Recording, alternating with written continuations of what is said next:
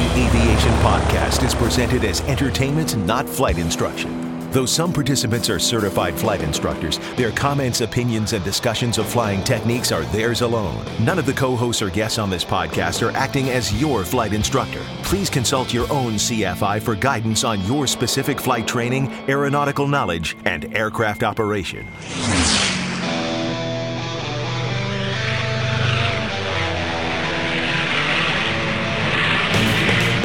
This is the Stuck Mike Avcast, an aviation podcast about learning to fly, living to fly, and loving to fly. Episode 148 The Challenges of Picking Up an IFR Clearance in the Air and a Descend Via Clearance Example. Coming up in this episode of the Stuck Mike Avcast. Now, here are your co hosts Victoria Neuville, Eric Crump, Larry Overstreet, Russ Roslescu, Tom Frick, Rick Felty, and Carl Valeri. Well, welcome, folks. This is Carl Valeri, and welcome to a regular episode of the Stuck Mike Avcast. We've been doing a lot of interviews lately, and it's exciting to have the regular crew back with us. I was going to say a normal episode, but there's no such thing as a normal episode, especially with this crew that we have this evening. And joining us this evening is uh, Tom Frick, Frick and uh, Victoria Neuville, and also we have Rick Felty. Welcome, guys, and welcome back to the podcast. We haven't talked in such a long time. Yay, welcome back. I missed Carl. you. Yes, and I have missed you too. As a matter of fact, Victoria, you and I haven't actually talked in a while. We talked a little bit about insurance, I think, offline, but that was about it. And uh, it's it's really cool to have everybody back. And what's neat is we're going to do another one of those technical uh, type of episodes that people love to hear, and I love to hear. We all learn something from it, some examples from what people have been doing out there. But uh, I'd love to hear people's feedback. I'd love to hear your feedback, listeners, right now that uh, about those other episodes we've done. If you want to hear more of those interviews, we have a lot of them lined up, and uh, some really amazing people and talented people out there in the aviation world. This is all about you. It's about learning to fly, living to fly, and loving to fly. And we always want you to learn something and enjoy this podcast like we enjoy bringing it to you. That's for sure. Let's do the pre flight. With that said, a couple things before we get started. Of course, are the people that that help bring this podcast to fruition are our sponsors. Uh, of course, uh, myself and Aviation Careers Podcast sponsor this podcast, but also our friends at Three Point Aviation Services. We want to thank our sponsor there. They specialize in aviation seminars and training materials. So go check out Three Point's Facebook page to browse its new collection. They have a new collection of short aviation articles, and that can be found at facebook.com slash the number three point aviation. Again, that's the number three point aviation at facebook.com. Really terrific folks, really cool articles, very, very interesting, very technical articles. As a matter of fact, some of the technical articles that we've written before on some of the other websites like Expert Aviator, we're going to talk about here. Some of those things came from some of the questions from Three Point Aviation. So again, facebook.com slash Three Point Aviation, Three Point Aviation Services, seminars and training materials. As a matter of fact, they're the ones that put together that holding patterns uh, video that was uh, popular there for uh, learning how to do advanced holding patterns. Who who would have thought you could talk for like hours about holding patterns? I know uh, Tom and I have actually sat through quite a few seminars, I think, about holding patterns. And I, I don't know about you, Tom, but I've learned something usually after every seminar. I've come up with some some really good practices. Oh, indeed. Yeah, we've learned a lot from from from Three Point and uh, sitting through those seminars, and uh, you know, I use that stuff when I'm when I'm training as well. Questions always come up, and uh, holding patterns are still hard to learn. Yeah, they are. It's something you'll use for the rest of your life. It's something that's awesome because you can, you know, you have a, a little spot in space that you can hang out in. Otherwise, you'd be traveling all over the world, just being vectored from point to point. Uh, we have all these fears of holding patterns, and there really shouldn't be a fear of that because we worry about entering the holding pattern and are we protected within that airspace.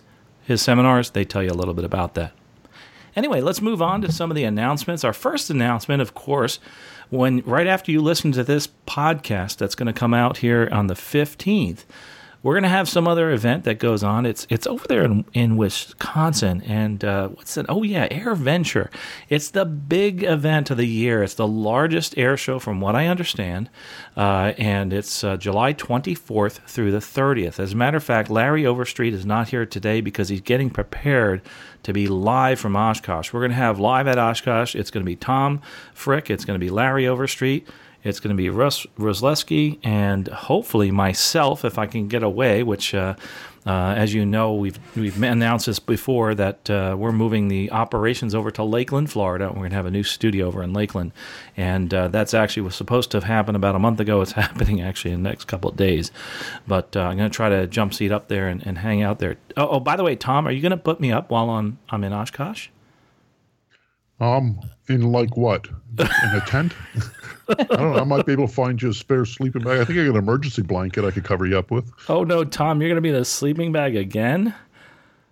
No, I don't think so. I think I'm going to be. Uh, I think I'm going to spending with our friends over at M0A, and we've got a we've got a house we stay in up there off site, and then travel in every day. Awesome. But I'll Hey- be up there. I'll, I'll be up there all week. Hey, can we? Are we allowed to tease as to who might be there, or is that kind of a secret this year again? Yeah, it's a secret again. Oh boy. Well, anyway, every year there's there's usually an interesting character that comes along with M0A. So make sure you listen to Tom, and uh, hopefully Tom will get some uh, interviews. Uh, some uh, really interesting folks in aviation go up there, and those people that love aviation and love flying usually congregate in Oshkosh. Also, Podapalooza is going to be happening at Oshkosh, and we are going to be at Podapalooza. And uh, I know Tom will be there, Larry will be there, uh, and I think also we will. I'll be there, and possibly Russ will be there too. And Victoria, I know. I'm pretty sure you said you won't be going to Oshkosh this year. Nope, holding down Ford at work at home. Mm, yeah, someone's gonna gonna make uh, some money and do some work there. I'm yeah, that- getting some serious FOMO right now. It's oh not boy. fair. No, it isn't. It's not fair at all. The You're uh, missing out. I know, I know, but no, I, de- I am definitely going to try to make it there and show up. It may just be for a day, and uh, I know Rick said you you're not going to pop in, are you, for the day?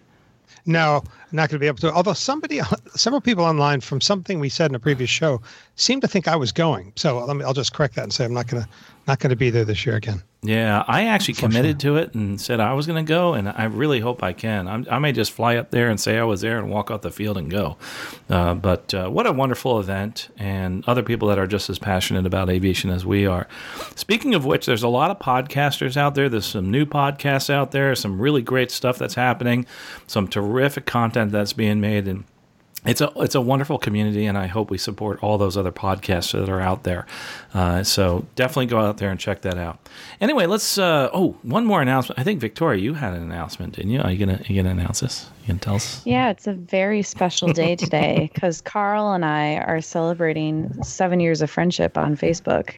And, you know, who knew Oh my gosh! that we would be here today? I think it all started with with him carrying some chairs for you, right? Yeah. Oh my gosh! I Remember that?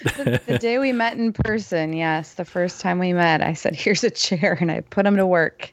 and you know, I'm folks, things sorry, haven't changed I owe you since. a drink. Uh, and it's been a wonderful journey since. I can't believe uh, we've come this far. You know, it's it's interesting when you look back at the relationship you have in aviation in general in, in life. Is that you you know there's some ups and there's downs in life, but your friends always stay. And uh, that's the one great thing about Victoria being friends with her is the fact that we we've always have been, always will be, and uh, barring any anything that I do that's stupid, it's uh, it'll continue that way, of course. And uh, it's always been wonderful having you on the show because you, you do bring uh, some light to this show, that's for sure. And and it's it's also uh, I don't mind ever uh, carrying chairs for you, by the way. Oh, thank you. He's still my heart.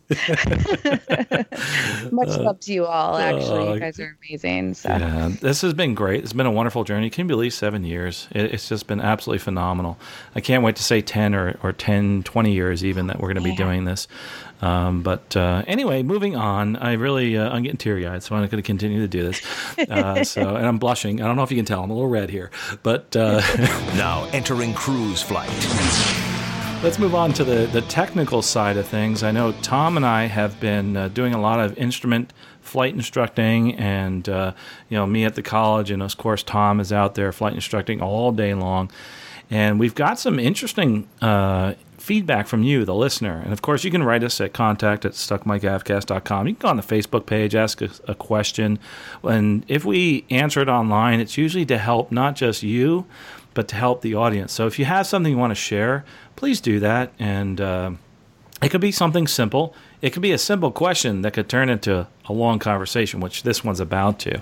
So let's get to the first. We have two questions from listeners, and let's get to the first one, uh, which is which is really interesting and it's short, but it it it actually makes a long conversation. So let me try to, to describe it. From a listener, we get an email. It says, If you're cleared to descend via the star on the Hyper 7, Hyper 7 for runway 19 center, at Dulles, what altitude should you descend to? Now, before we start talking about this, if you're listening right now, if you go online, you're going to see that we have links to the Hyper 7 arrival and also the ILS to 19 Center at Dulles Airport. And uh, but before we even talk about doing the descend vias, remember that as a general aviation pilot, we are expecting to hear more of these descend via clearances, and that's one of the reasons we're talking about this. Also, for those of you that fly professionally and uh, and love general aviation, we want to throw some things your way to talk about here in this podcast. So that's another reason we're talking about this. But descend via clearances are wonderful because the controller can just issue you the clearance. It's simple. They'll say descend via the Hyper 7 for runway 197 at Dulles International Airport. And now you have to figure out what altitude you need to descend to. So before we, we go into this, I'm going to answer it real quickly uh, with for 19, it's going to be 19 center again. It's going to be 7,000 feet. So let's back up and let's try to go through this whole process of that arrival. So what I want you to do if you're not if you're just listening right now, I'm going to kind of talk through this arrival a little bit and try to describe this in, in words as to what we're doing. But there's certain key points here that you don't need the pictures for, but it'd be awesome if you had the pictures. So let's look at the, the Hyper 7 and, and, and Tom, Victoria, and Rick. Let's try to pull that up. Uh, it'll be in the show notes and it'll show the Hyper 7 arrival the first page of that, okay, is is going to actually give you all the, the, the transition routes to that arrival. That's how you get onto the arrival. You know, I like to always talk about stars as like a like an off ramp off the major highway. So you're going to get on this star, this terminal arrival procedure, and you're going to make your way in towards the airport. And by doing that, I don't have to, as a controller, tell you everything you need to do along that route. And there's altitude restrictions, etc., that are along this arrival procedure. Looking at the first page, it's pretty easy. Uh, this person that asked us questions didn't say where they were coming from. So let's just assume they're coming from Albany, New York, and they're going to fly along this arrival on their way in to the airport. And we have a couple of different altitudes that are depicted on there, there's uh, usually they'll have, and, and uh, the NACO charts is what we're going to use here. We're actually because we can't really show the Jeppesen charts. By the way, I, I do need to mention that because of copyright restrictions, we haven't gotten permission by from Jeppesen to put them up here. Otherwise, there would. But these charts will be just fine. There's some notes along those charts about like radar required, RNAV one, DME, DME, IRU, or GPS required, turbojet or turbo uh, prop aircraft only, and aircraft capable of 180 knots or greater. So obviously, this is in from from a professional pilot, but it's it's some really good stuff that we can learn from. So the first part of that, those transition routes, there's not many altitude restrictions, but there's a couple of altitudes that are printed on this chart. Tom's going to talk a little bit about that, but let me describe them. So uh, along this Albany route, you'll see flight level 180, and then you see flight level 180 from Atwan to, to Filga, and then on in. And you're going to see uh, that the altitude on the top. Let's let's look at uh, one that's easy to see. It's to Botless to Jets. Botless to Jets. It says 14,000, and then it says a, there's a star with a with a 250 after it. So that top altitude, that that 14,000 feet, is that minimum en route altitude, which uh, Tom, I think you can maybe help describe what that means as far as as this chart's concerned, or in general, what that is. Sure. So an MEA is is the um, the lowest published altitude between radio fixes, and it and it assures navigational signal signal coverage, and it also meets obstacle clearance requirements for those fixes. So, and that's that's basically the definition out of the um, Instrument Procedures Handbook from the FAA. So what's interesting about this, Tom, is that between those two fixes, we see 14,000. And then we see this little star or asterisk, and it says 2,500. And that Sure. is And what is that? it- that is a MOCA. So that is a minimum obstruction clearance altitude.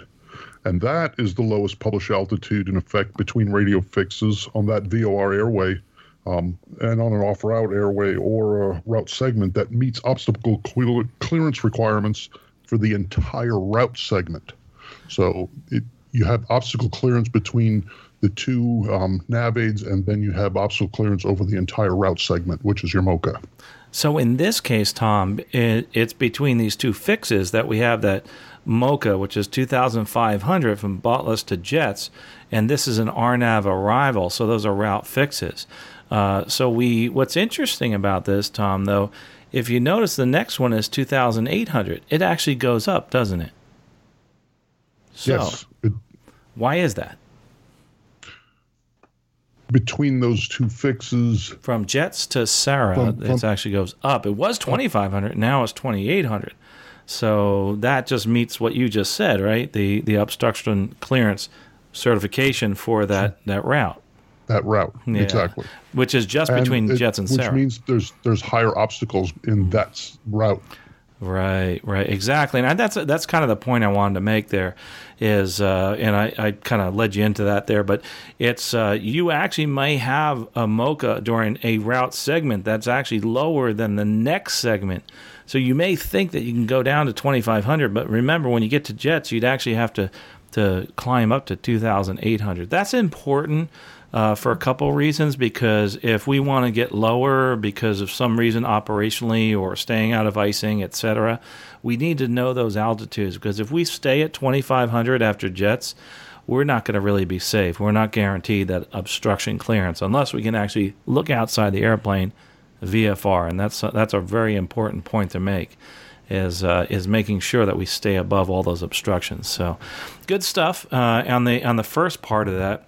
Question for Yes, you. yes, ma'am. Would there be a reason for a jet, an airliner, to be that low at this point in the route? Yeah, if we're burning up, if we have, uh, say, something inside with smoke in the cockpit, that kind of thing, Oh, uh, is uh, or any But typically, of no, yeah, no.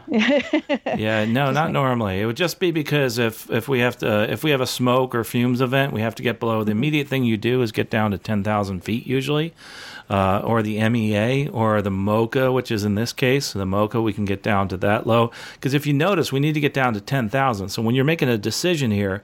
Uh, you see that 14,000 feet, but we know we have obstruction clearance between those two points. So we're really looking at those, saying, okay, I need to depressurize this aircraft. I need to evacuate all the smoke from the from the fuselage, and that's what I can do is get down to that low. It also helps, you know, obviously with the the breathing of the passengers. We are on oxygen the whole time, so that's all that matters there. Good question, sense. though. That was awesome. Um, so anyway, let, us look at this route going down to Delro intersection on the Dulles on the on the Hyper Seven arrival. That's actually where the transition routes end. So whether you're coming from like Robbinsville VOR, Barnes, Albany, Modena, uh, even Lancaster, etc., it's all going to end right there at Delro. So what do you need to do uh, when you get to Delro? Well, you know what? we need to flip the page and we got to go over to the Hyper 7 arrival, the actual arrival routes. And, uh, and that actually has a much uh, a much more uh, blown up and descriptive description of this arrival here. It also has uh, the all these different and, and what's interesting is trying to figure out where the heck we're going on this arrival because he was talking about one nine center and uh, remember I said uh, it's going to be uh, at 7,000 feet, and there's an easy way that I came up with that. But let's kind of go through that, uh, and I'll tell you how I figured out 19 center. Uh, there's there's a couple ways here, but the easiest way for me to do that is in the actual description of the arrival, and that's on another page. But let's let's just go because knowing that Cover intersection is actually the the portion of that arrival that brings me into 19 center.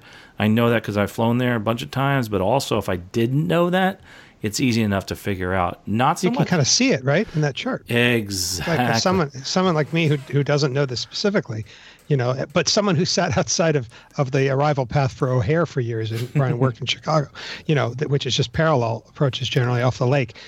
it looks exactly like that, except there are three paths in. Right. All at about officially at 191, Right. it looks like. Yeah, and and remember, there's uh, the one nine center, the one nine left, Yeah. one nine right. So you can kind of you do get that depiction there, don't you? Yeah, It- totally. Yeah. So, but but Rick, that's a great point, and you kind of can follow that. But to really back it up, is the next page actually has the route description, which is is textual description that tells you uh, how to arrive in this in this uh, arrival pattern. So that's another way to do that. But yes, that's that's intuitive. Uh, so Rick, with that said, um, why do they have some of these other like Tcon and Mike e, Mike J, I think is how you say it there, that are on the other sides of those. I mean, why are they putting those in there? They're for another reason, and that would be to go to other runways, right? Because you're going to continue on and then turn around when you get there.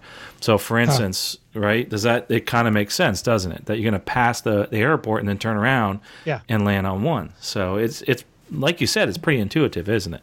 Yeah.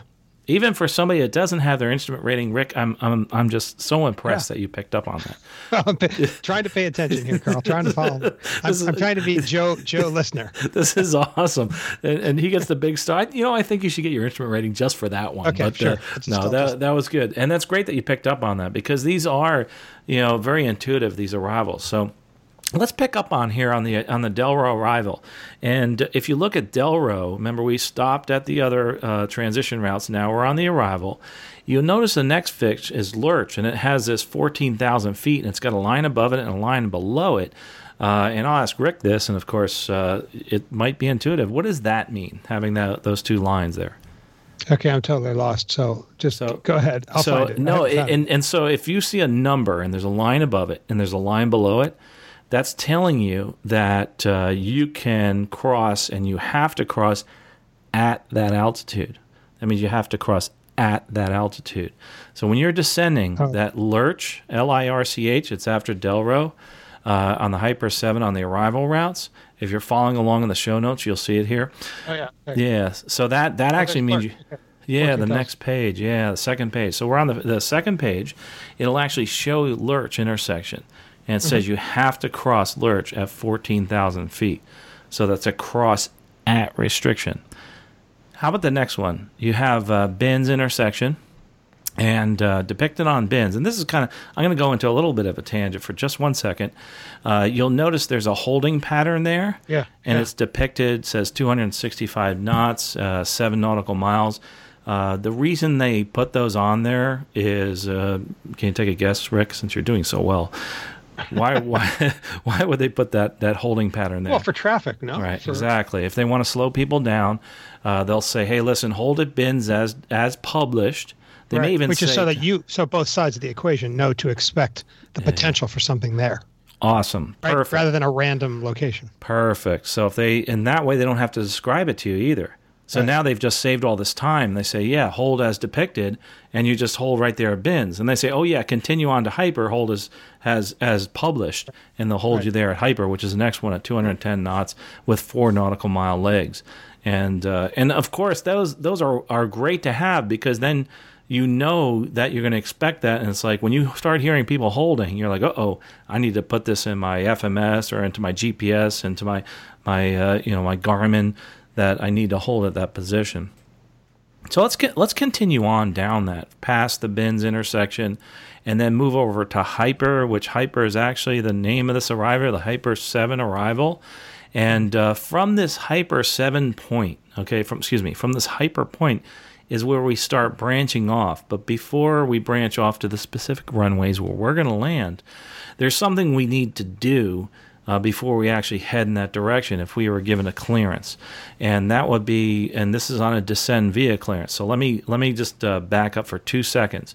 When we were on this arrival we were say at an altitude of 25000 feet. If they gave us the descend via the hyper 7 arrival we would know we would descend down to 7,000 because remember I said that before at Cover intersection 7,000 but there's certain restrictions that we have on here. Lirch is one of them hyper is another one we'll talk about that in a minute one of the reasons they have these restrictions has to do with well there's a couple of different reasons but one of them has a lot to do with the airspace and we may have departures going out underneath us and they don't want you descending down below that. It also allows them to free up the airspace so they don't have to continually tell you, hey, listen, wait at 14,000 at Lirch, then you can start descending to 10,000 feet at hyper. So you see those little lines, the above and below lines, and it says 10,000 feet, and that's at hyper intersection. So, Tom, I'm going to ask you this question. Next to that hyper at 10,000 feet, it means we have to cross. We have to cross at 10,000. There's something else to the right uh, with like a little lightning strike that goes to hyper intersection and says 250K. What's that telling us? That you have to cross it at 250 knots. And that's an at symbol because that's a, above and below. One of the things that, that uh, you know, Tom, we've talked about this a bunch of times, but I think it's something we need to stress uh, to to listeners is that when you're on an arrival, you're on an arrival, and you see a restriction as far as airspeed, a restriction that's an airspeed restriction, even if you were not given the descend via clearance, meaning descending down to an altitude, but you're on an arrival, you still must comply with the speed restrictions. Descend via has to do with altitude, but on the arrival, there's a speed restriction unless you're told otherwise. So if you're you're on this arrival and you weren't given a descend via, say you were at 30,000 feet along the arrival, you still, even if you're at 30,000 feet, you have to slow down to 250 knots on this arrival. And that, that makes some sense, doesn't it? And uh, so I, I, really think this is a, an important point because a lot of people uh, mess this up. I'm not going to go into some of the other nuances on the on the descend via because we have that in a whole other article. But let's just continue on with this arrival. And so after the hyper intersection at 10,000. Yes, ma'am. Mm-hmm. Um, just because I'm trying to follow along because it's been a while since I've done anything close to this. Um, say you were at 30,000 feet and they didn't give you a descend via, you still have to be at 10,000 feet by this point, uh, right? You're still good, following. Very good question. And actually, you don't. If okay. they have not given you a descend via clearance, if they haven't told you to descend at all, you have to remain at 30,000 feet. Great so you're point. staying up there even though this exactly. is the requirement. Be there yeah. at 10,000 at that point. And, and at that point, you're going to tell the controller, hey guys, uh, hello. I'm supposed to be down here. yeah, this this ain't gonna work. So you're gonna need to do something. Maybe you should put me in that holding pattern at hyper intersection and let me descend to ten thousand feet, then continue on, and that can happen. Uh, actually, that's a great great point you brought up because this happens also, often is that you're on this arrival and they forget every so often that happens they either they forget or they have traffic give them the benefit of the doubt, and they say, okay, maintain 30,000, but now they want you to descend via the arrival. And you, you're sitting there like, what? you know, I'm already at Delro intersection. I'm at 30,000 feet. I am not going to make it there. So normally, one of the things you'll hear when uh, on the radio, this happened to me yesterday, actually, I'll say, hey, listen, do you want the altitude or do you want the airspeed? because I can't do both of those things. I can't slow down and go down at the same time. Normally, they want you to do the altitude. You may not even make that altitude. So that's when you use the term unable. And we're going to try our best to get down. So make sure you do you do stress that with the controller. If you cannot make any restriction because of the operation of your aircraft, you just tell them you can't do it because uh, that that was them. That's they held you there for a while for whatever reason. So, uh, great point though, Victoria, is that you cannot descend it out to you don't start down. This is actually a question that's brought up almost every time in the seminars that we do on this uh, descend via. Is that if they're giving you an arrival and they haven't given you a clearance to descend, do I just go down to that 10,000 feet? No, you don't descend until they tell you to descend. With airspeeds, uh, now we switch over to airspeeds it's different. You actually have to slow to those airspeeds that are depicted on there. Two totally different things. There's an airspeed and there's an altitude. So don't ever descend until you're told to descend via. Uh, but that was an awesome question. That uh, that question does come up almost every time during a seminar. Um, anyway, following along, and I know that this is really complex, a lot of fun, uh, and this arrival is complex. So I, that's why I love this thing. So we're at Hyper, and and uh, as uh, Rick said, you know, one nine center is well, that's the one in the middle, isn't it? And so we're going to go from hyper to Cover intersection, and at Cover it says at seven thousand feet, and then we descend below ten thousand, below two hundred fifty knots because we're there already, to seven thousand feet. Afterwards, we don't go any lower until we're told to. And this gets a little confusing because now I have to make it onto the approach. So let's just stay here for a second on this arrival. We've made it to 7,000 feet. We were at, say, 30,000 feet. We are told to descend via. We stopped at 7,000 feet. Again, when can I start down? I can't start down until I'm vectored for the approach or I'm told to descend to another altitude. But my bottom altitude, quote unquote, bottom altitude, is 7,000 feet and I'm going to make sure I make it down to that 7,000.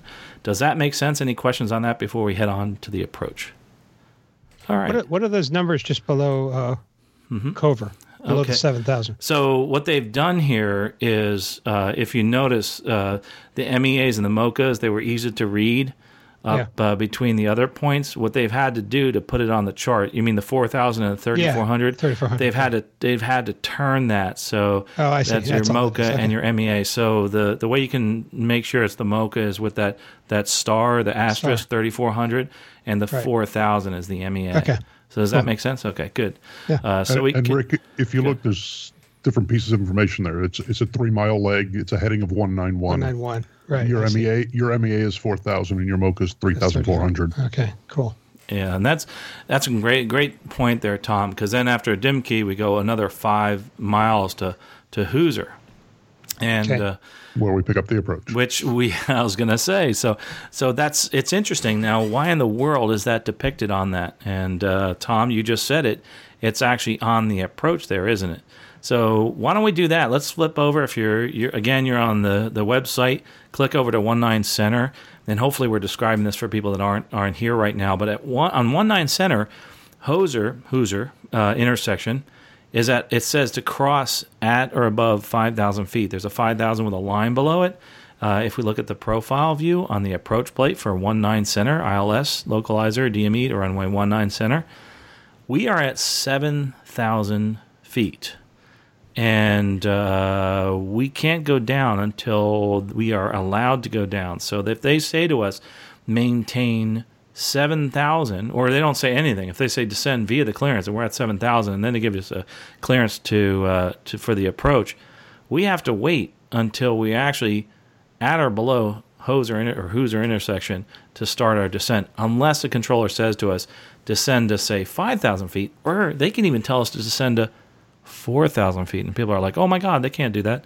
Well, the reason they can descend you lower than that 5,000 feet is that is another term, and that's their minimum vectoring altitude, which you will not see on these charts.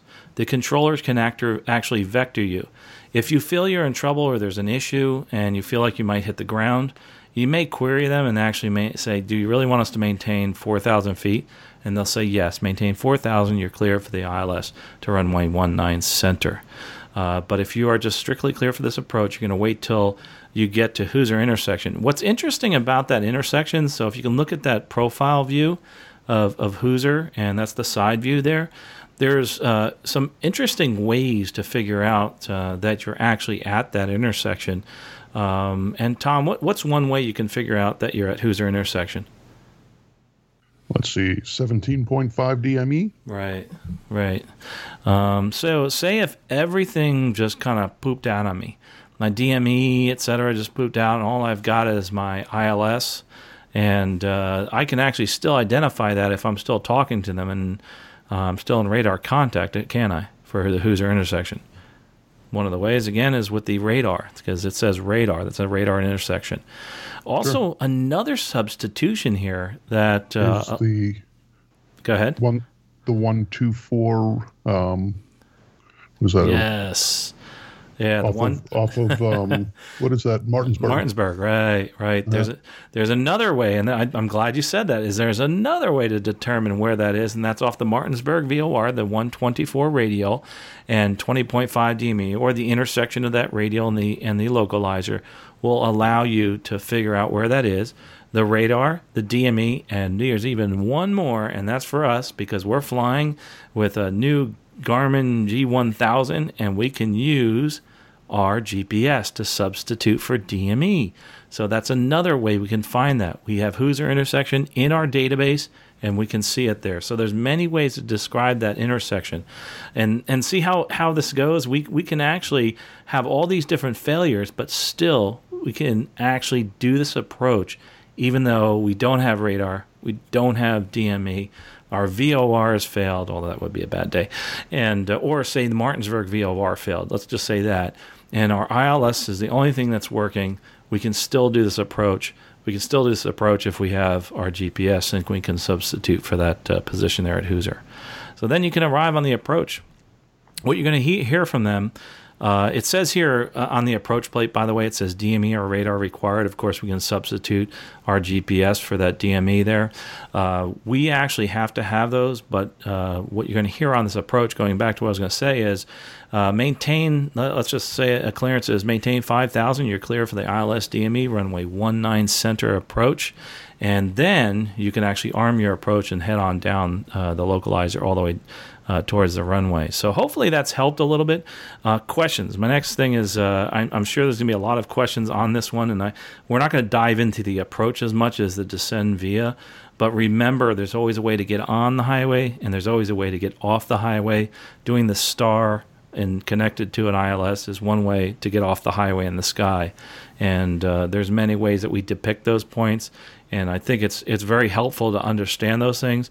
And if you're having some confusion as to what I need to do on a descend via, we have a couple other videos, etc., out there. But you're not alone. It's it's very it can be very confusing. But if you just remember those simple rules that you can't start descending, and I'm glad that, glad that Victoria brought this up. You cannot start descending until you are told to descend via the arrival. Uh, a couple other things, if they tell you to descend like to 20,000 feet, you're only allowed to go down to 20,000 feet. If they tell you to descend via, you go down to the bottom altitude. How do you find that? It's the lowest altitude detected, and then that's Cover intersection. If you have a problem trying to figure that out, you go over to the arrival description. It's always nice to go back to, to a written description, uh, and it makes it uh, really easy. The other thing, too, in there, if you notice in the, the arrival description on the previous page, it says to expect ILS localizer 19 center. And uh, and that's actually for you that uh, on the arrival, if you have any type of, of communication failure, you can expect that. You know, as far as descending and the route that you fly, that will actually allow you to fly that arrival depending on what time you arrive at the airport. So, good stuff though. Great question, um, and I love it. I, you know, we don't mind taking these questions from from you folks that are professional pilots because of the fact that these are very they're they're difficult uh, in some respects, but if you go back to the to the basic rules and just break it down. They actually are a lot a lot simpler than uh, than you can imagine. Any other questions before we move on? Tom, is there anything you wanted to add, Victoria, uh, Rick, before we go on to our next question? No, that was awesome. I'm good. Yeah, yeah, it was. Yeah, good. And I and and like I said, we could actually go through this whole approach plate, and there's a bazillion things, maybe not a bazillion, but a lot of things that we could talk about on that just on just that approach plate alone. It's a lot of fun. So uh, if you have any questions on that approach, just please let us know. Uh, anyway, the next one comes in, and we've uh, I think yeah we definitely have time for this one. Uh, and by the way, awesome question, very simple question but a lot to it, wasn't it? Uh, the next one comes in from a listener that, uh, and we're not going to say his name or anything, but oh, and by the way, if you have a question like this and you describe your name and the place, etc., we're not going to we're not going to actually uh, describe your name. We're not going to describe where you are, that type of thing. But we're going to go through the scenario because it's very helpful for our listeners, and we also want to protect you, and you know, so you don't have any issues with violations, etc. Uh, this person's flying a Piper, has an old GPS and uh, an iPad as well, and was following along a, a route of flight, filed a flight plan, and uh, says that he was on, um, the weather on this trip uh, was down to VFR on top for some, and then VFR all the way down. So during that trip, uh, some of the part of the trip was VFR on top, but VFR all the way down. Uh, and he continues. Okay, so we're going to start his journey. We're going to start on this journey on his flight. Uh, he spoke with, with the RDU, uh, Raleigh Durham, and then Washington Center, who handed him off to Cherry Point for the last point of the flight. It was he was uh, scheduled to depart Saturday, however, uh, had marginal VFR and some convective activity. They waited for the weather to open and then filed and was going to file, fly out and get on top and then come back the same route. Uh, had marginal VFR at the airport, so looked looked pretty good at home. The ceiling was coming up, and it appeared we'd also see VFR by the time we got near home. At no time was it in our forecast to be IFR, so it looked okay to make the trip. I called flight service, got the late, the last weather briefing, then filed IFR home.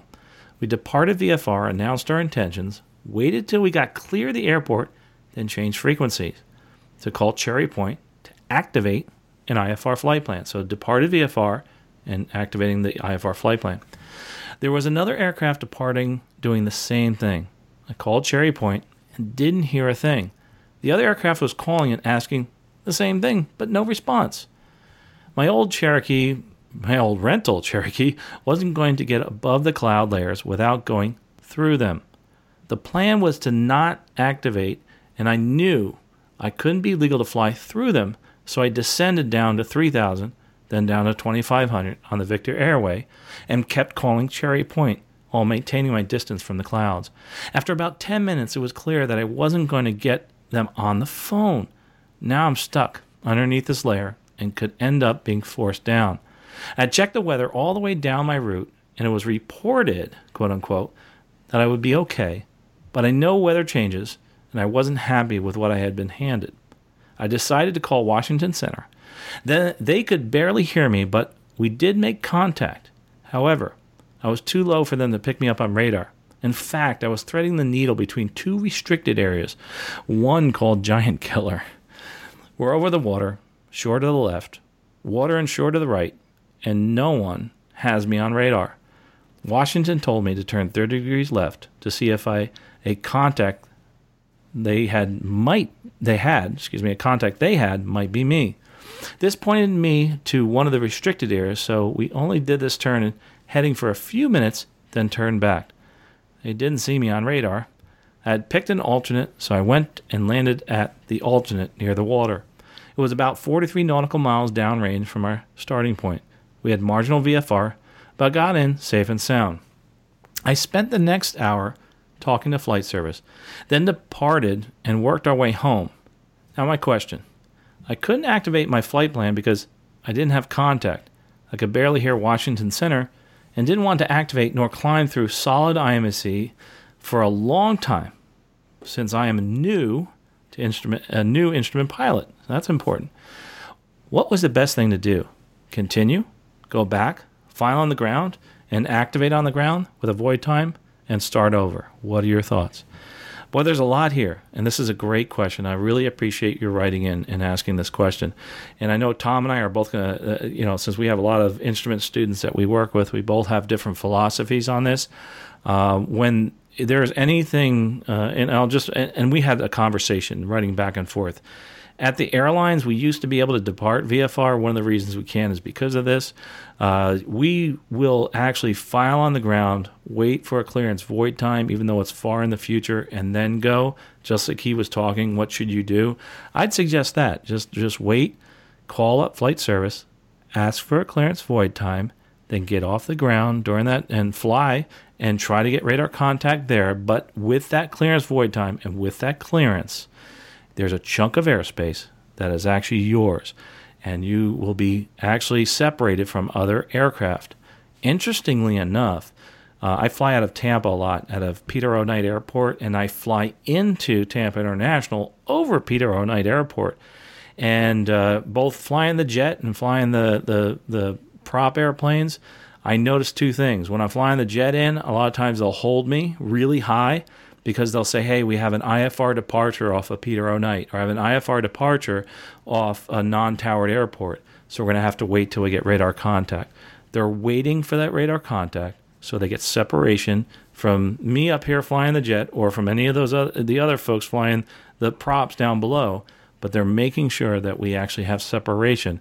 And not until you get radar contact will they let me descend if I'm coming in, you know, flying high in the jet, or will they let anybody else take off near that airport until they have radar contact with you? Then you're back to regular operating procedures. So that's that's what I would probably suggest in this condition here is to go ahead and file. I know it's hard IMC. Uh, if you're not comfortable with that, I, I really commend you for doing that and not just jumping up and, and trying to go below or above your uh, your minimums. And I think that's great. We all have to set those minimums as far as IFR. So so Tom, I'm curious um, with with your students and just in general, what do you think uh, this this gentleman should do at this point? Yeah, you know, I was, I was looking over this thing, and, and I'm the same way. I, I kind of like to get clearances as soon as I possibly can, and I've gotten them in several different places. Um, I did notice that with at uh, Henderson, where he departed from, there was a GCO where he could have used that as well. He could have used that GCO and, and it was Raleigh approach, and he could have got his clearance there. I think before you even leave the ground. Usually, when they put it in the AFD like that, you or or the the uh, chart supplement as, as it's called now, you can get that clearance at that point, and and you will. You'll get a clearance void time, which you know you should probably be asking for that after your run up and everything's done because it's probably not going to be a very large window of opportunity. But at least at that point, you have your clearance. So, Tom, um, as far as the GCO is concerned, just uh, what what is that GCO one more time? Uh, a grounds clearance ground clearance outlet. Yeah, the, the, the, communications outlet, whatever you want to call it, but yeah, the GCO. Yeah. Outlet, yeah. But now they can you can contact uh, air traffic control. So in doing that, you have a direct line, and uh, they still will give you a void time, but at least you're talking them directly. Another way to do that, which I think is is an idea. I don't know, Tom, if you do this, and I used to do this all the time. I haven't done this in a little while. Is uh, instead of using the GCO, is use my cell phone. Sure, absolutely, and th- and that was what I was saying before is that I've used the cell phone beforehand, and and they'll give you the clear the clearance void times they give you. They're pretty s- tight, you know. I mean, and that's why I wanted I made sure to say that we uh, try to get all our run ups and everything done before we actually make the phone call because you know they'll give you a clearance and they'll say you know clearance void time is. Uh, uh, 1345 time now 1342 you know and you literally got three minutes to get up in the air and, and contact departure Right. Um, by the way, on those those ground communications outlets, uh, something a lot of people don't realize is you can actually close your VFR flight plan over a GCO. So next time you fly into an airport, you can actually get in touch with them that way. I know a lot of people use cell phones, but it's just another way to, to get in touch sure. with them. Um, but and I was looking for one specifically, Carl, but I know that they've just started um, using telephone numbers specifically mm-hmm. for doing clearances, and and many of the major outlets and and um, even a lot of the regional outlets now are starting to publish in the um, in the chart supplement a, a specific phone number within your FSDO that you can call to get those clearances. I, I think that's awesome that they're doing that, and uh, it really makes life a lot easier. Is to contact people by cell phone. Another idea too to get a clearance and a clearance void time, and something that actually I do most often without using a GCO is I call approach control or departure control and uh, say, hey, listen, I'm over here at such and such an airport. A good example, I fly to San Juan a lot and into Puerto Rico, and I'll say, "Hey, I'm at, at Aguadilla, and uh, I need to pick up a clearance, and uh, also would like to get a clearance for a departure." And they'll say, "Hey, yeah, your clearance is void if not off by such a time, and if you are not off by that time, call us back, and you're cleared up to 3,000 feet." We take off, we contact the the CTAF, uh, the Common Traffic Advisory Frequency. We take off. We get up to say uh, 2,000 feet after we're out of the traffic pattern we talk to approach control and they say radar contact, bing, we're done. Now they have the, the regular separation standards once they're in radar contact.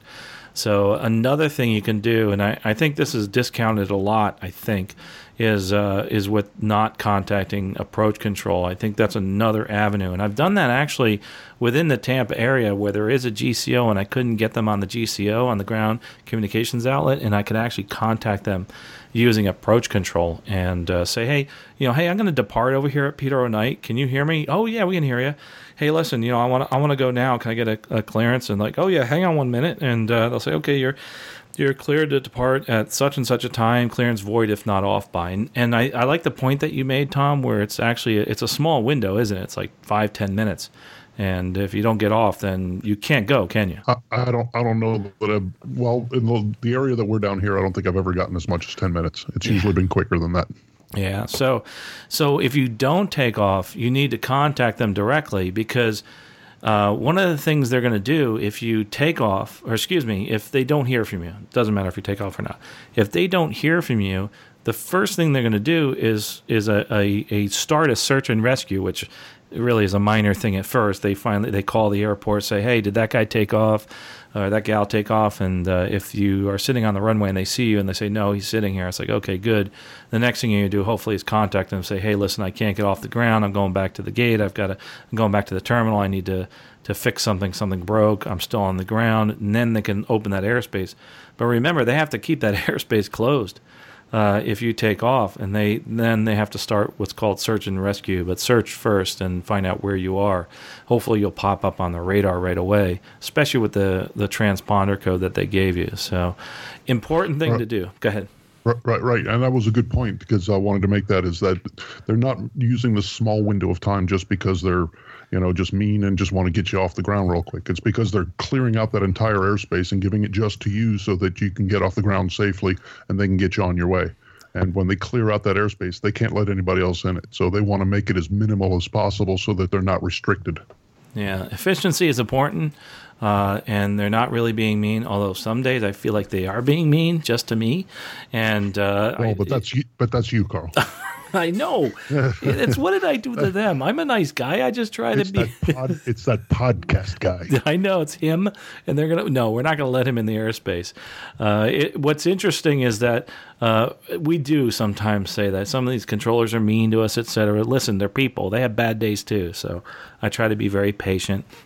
I was on the radio the other day with a you know a, uh, actually a ground controller that was being kind of mean. I thought and uh, told a joke, then finally kind of broke the ice. But uh, I thought I was going to be holding on the ramp for the next two hours until I did that.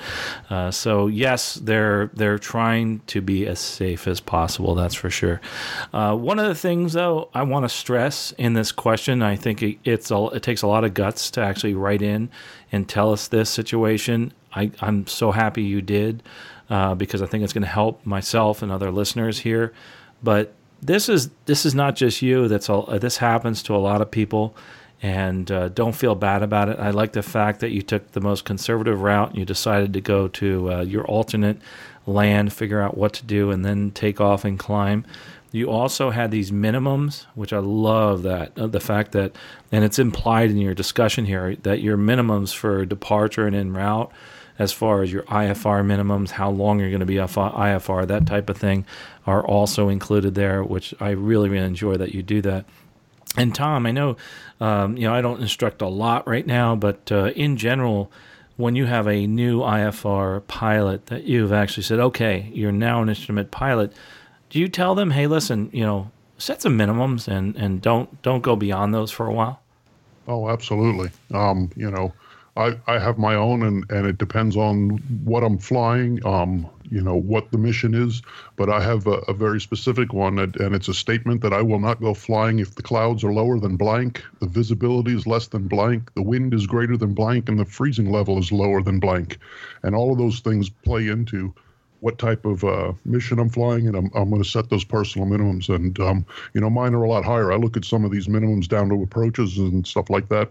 Depends on how many approaches I've been flying. You know, I, I, we got an ILS that comes into my home airport. I can go down to 210 feet. If I have a 200 foot ceiling, I'm just going to go home and have breakfast. I'm not going to go flying that day. you know, uh, it's just it's it's below my minimums. You know, mine right now are right around 500 foot level, and that's I don't I don't want to go much lower than that right now and and that's because it allows you to get back in if you have a problem, right? That's another reason. Absolutely. Well, and and part of what you were describing, you know, about this person that wrote in, you know, it's that old saying, you know, you'd rather be on the ground wishing you were in the sky than in the sky wishing you were on the ground. You know, right? When in doubt, put it down on the ground and and drop back ten and punt and figure out what you're going to do next and and go on. And that's what this person described they did there, and that's good pilotage. You know, sure. that's that's good good decision making. Oh yeah, oh yeah, and and by the way, another question that came up from this, and another side note we were talking offline is, you know, why is it the airlines can take off if it's below minimums? Like you just talked about 210 feet. Why is it if there's a hundred foot ceiling and a quarter mile visibility that the airliners can still take off?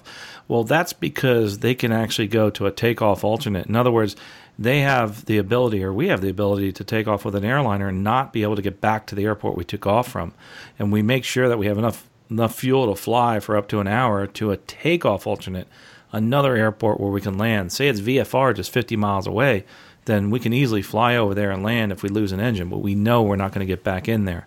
So remember that that you you know you see that all the time, and that's that's why that happens.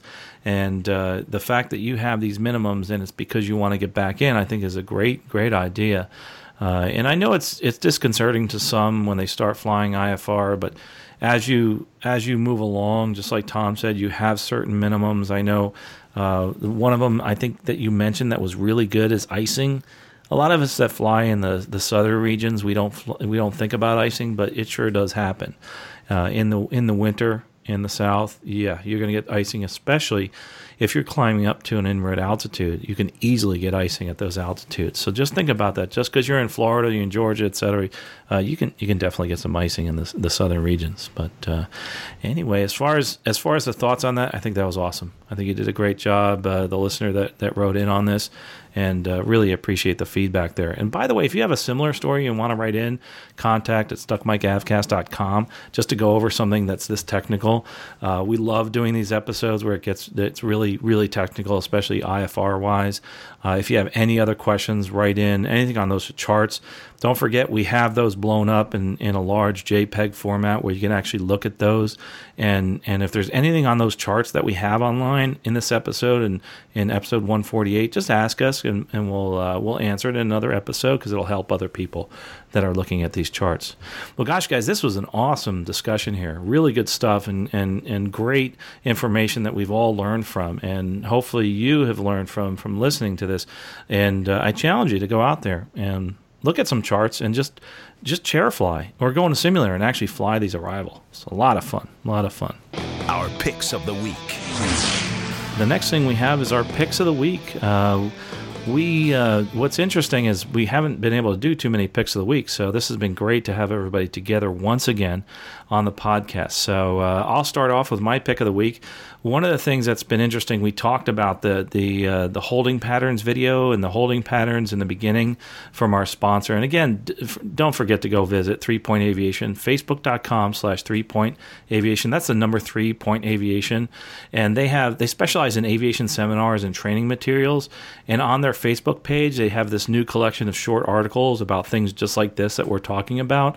But also, we put together a video about holding patterns. We've also put together some other instructional videos. Some of those have to do with aviation careers too, but we put them all onto one website. I have a link. It's valeri-aviation.thinkific.com. These courses are not that expensive. They're usually about $10 each. You can sign up. Actually, we're starting a sign up where you can sign up for $10 per month and get all the different courses. Descend vias, we're also going to have holding patterns. There's also some things on there as far as career coaching, obviously, for the Aviation Careers podcast, uh, but all new podcasts and new uh, courses are going on there. We stopped doing it ourselves on the website because there's so many other companies out there do it much better than we can, and they address the issue of distribution and payment much better than we can do it. Uh, and I think it's a great, it was a wonderful idea from a friend Andy who uh, said, "Listen, you need to put it out there," and it's really been helpful to people. And we've tried to keep the cost low. And of course, those those courses help us produce the podcast too. So if you're interested, check them out there at uh, valeri-aviation.thinkific.com. Anyway, uh, the next pick of the week, I think Rick is up next. What is your pick Sure. of the week, Rick? Yeah, so not I will go ahead and say not strictly speaking uh, aviation, uh, but I do know that um, I and a lot of other people that uh, I connect with around aviation are interested in this, and because it's coming up ahead, and we have a little bit of warning. Just a reminder that um, August 21st is uh, a solar eclipse, and in part of the country, it's a total solar eclipse, and so I recommend people go to eclipse2017.nasa.gov, which is a very complete. Um, uh, you know, in, in depth kind of information about what's going to happen that day, where it will happen, uh, what you can you, you know use to see it, where where you should be to see what percentage in this part of the co- in, in which part of the country, and uh, it's just a great thing, and you can plan it. And I would recommend. Given if you're interested in this at all, this is something you don't kind of skip, especially if you're close to the path of totality, because it doesn't happen in your lifetime where you are very often. No, So that's for sure. That's That- eclipse2017.nasa.gov. eclipse2017.nasa.gov. Thanks, and Rick, Yep. will, you'll get that link to us. It'll be in the show Yeah. notes. Yeah, I'll and that uh, and what's really cool if you're a nerd like uh, Rick and I, as far as Yeah. NASA is concerned, you know, who, what's his name, uh, Mr. Eclipse or Doctor Eclipse? He's on there and talks. Yeah. He's he's seen more eclipses than I think anybody else out there. It's pretty. I, you know, pretty I. I there, there was one. I lived in South Florida when I was a kid, and there was one then, and I had a Super 8, you know, those of you who are who are old Super enough to remember the Super 8 uh, movie I made time lapse of that eclipse. So it was probably 10, you know, and Really? uh, or something like that. I can give you the, and yeah, and so I've this one won't be uh, this one will be visible where I am here in, in the Northeast. It'll be between 75 percent and 60 percent. So it's not going to be great, great, and I'm not going to travel uh, to, because it's just not convenient. But um, but boy, if you get near totality, well, one, it's going to be hard to get a hotel already because people are going there to see it.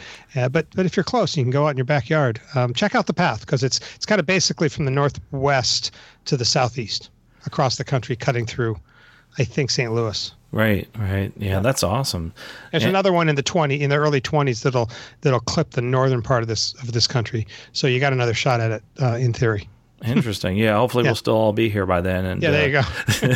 and and we're gonna see the the the Super Eight that you have of this, the eight millimeter. I you know think what? I, that- I have to find it, but I should. I want to. That's a, it's great. Uh, yeah, That would be cool. I some. I, if I can find that plus some stills, uh, although actually I don't think I want anyone to see the pictures of me standing there with my little telescope in my bell my bell bell bottom Oh, 1960s jeans. that'd be and, cool. You know, yeah, pretty funny.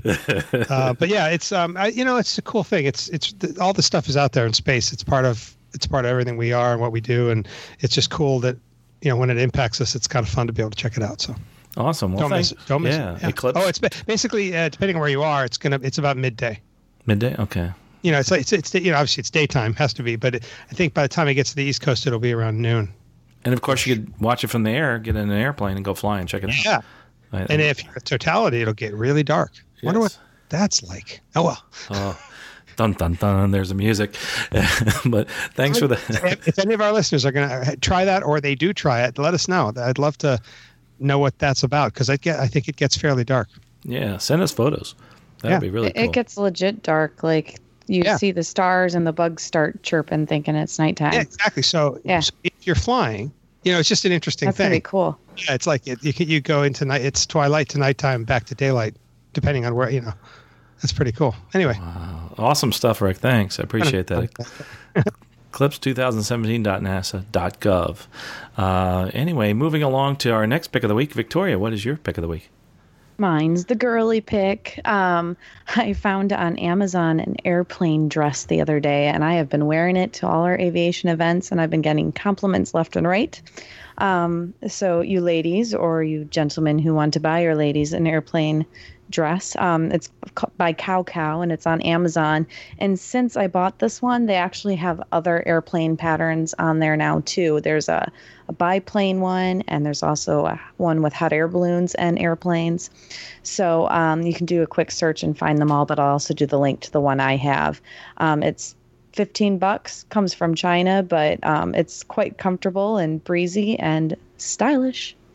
Awesome. They have, and they may have other styles besides aviation that look pretty cool. Yes. So uh, There's like unicorns and cupcakes. It's great. Unicorns, rainbows, cupcakes, and Tyrannosaurus Rex, and that's my favorite. Hey, that's the one I'm wearing today. oh, get out! Oh, that's I, so I cool. am legit wearing a dinosaur dress right now. no, awesome. Yes, it's yellow with dinosaurs all over it. oh, too cool.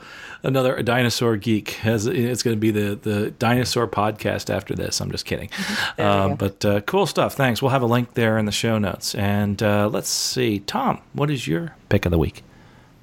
Yeah, so my pick of the week is also kind of a little shout out to our friend Trevor. So uh, his uh, his website is chartitall.com.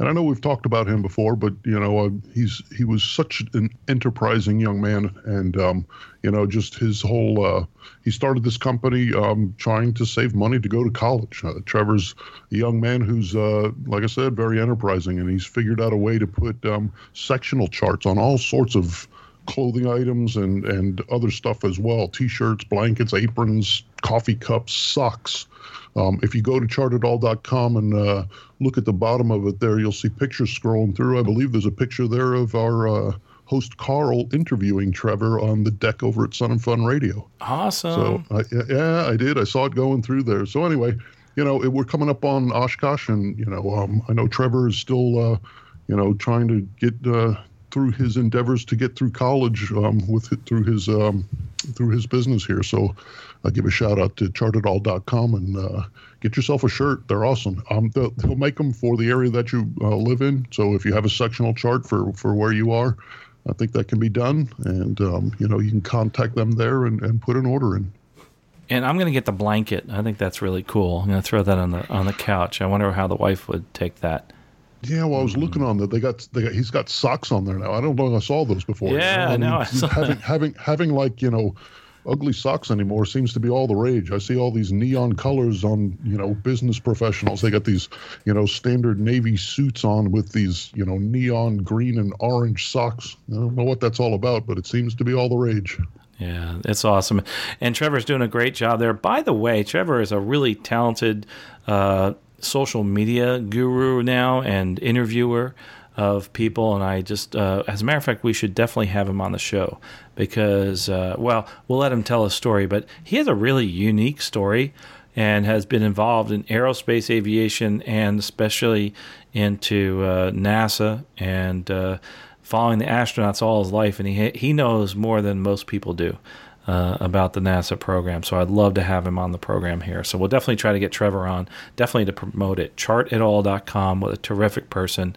Uh, so thanks for that, Tom. I think that was a great pick of the week.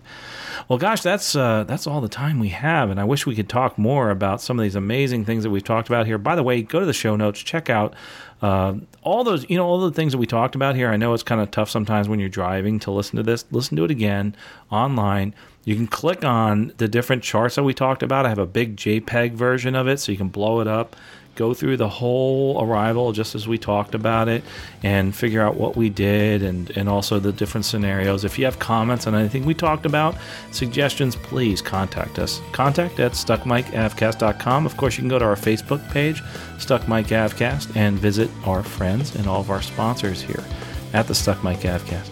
Well, you know, from myself and from Tom Frick, Victoria Neuville, and also from Rick Felty up north. Thanks for listening. We'll talk to you next episode, and of course, safe flying. You've been listening to the Stuck Mike Avcast. Members of the Stuck Mike Avcast may receive compensation for products or services mentioned during the podcast. Compensation may be received in the form of, but not limited to, referral commissions, free products, or service trials. Our opinions and views are never influenced by any compensation, and you should always perform your own due diligence before purchasing any products or services mentioned during the show. The Stuck Mike Avcast is an aviation podcast and a Valeri Aviation Corporation production.